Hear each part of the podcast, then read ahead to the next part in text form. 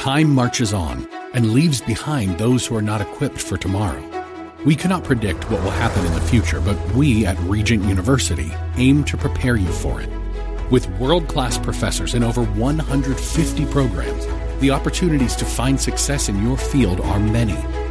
So don't let tomorrow pass you by. The journey to your brightest future begins here. Visit regent.edu slash learn more. From Washington, D.C., it's the Cal Thomas Commentary. And now, here is America's number one syndicated columnist, Cal Thomas. Have you noticed how the media love to play games with labels? This has been going on for a number of years.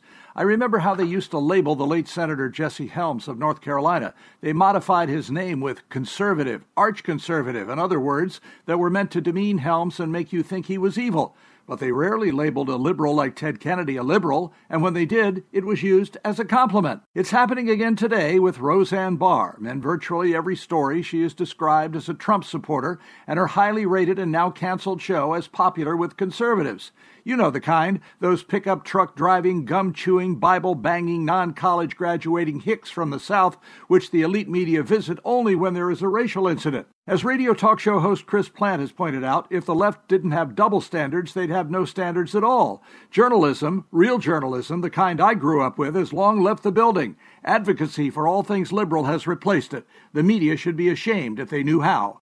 I'm Cal Thomas in Washington. For a free copy of today's commentary and other information, visit calthomas.com or send a written request mentioning the date and subject to Values Through Media, Post Office Box 7065, Arlington, Virginia 22207. Tax deductible gifts support these commentaries and are appreciated. Listen again next time for the Cal Thomas Commentary. Cable news, noisy, boring, out of touch. That's why Salem News Channel is different. We keep you in the know. Streaming 24 7 for free.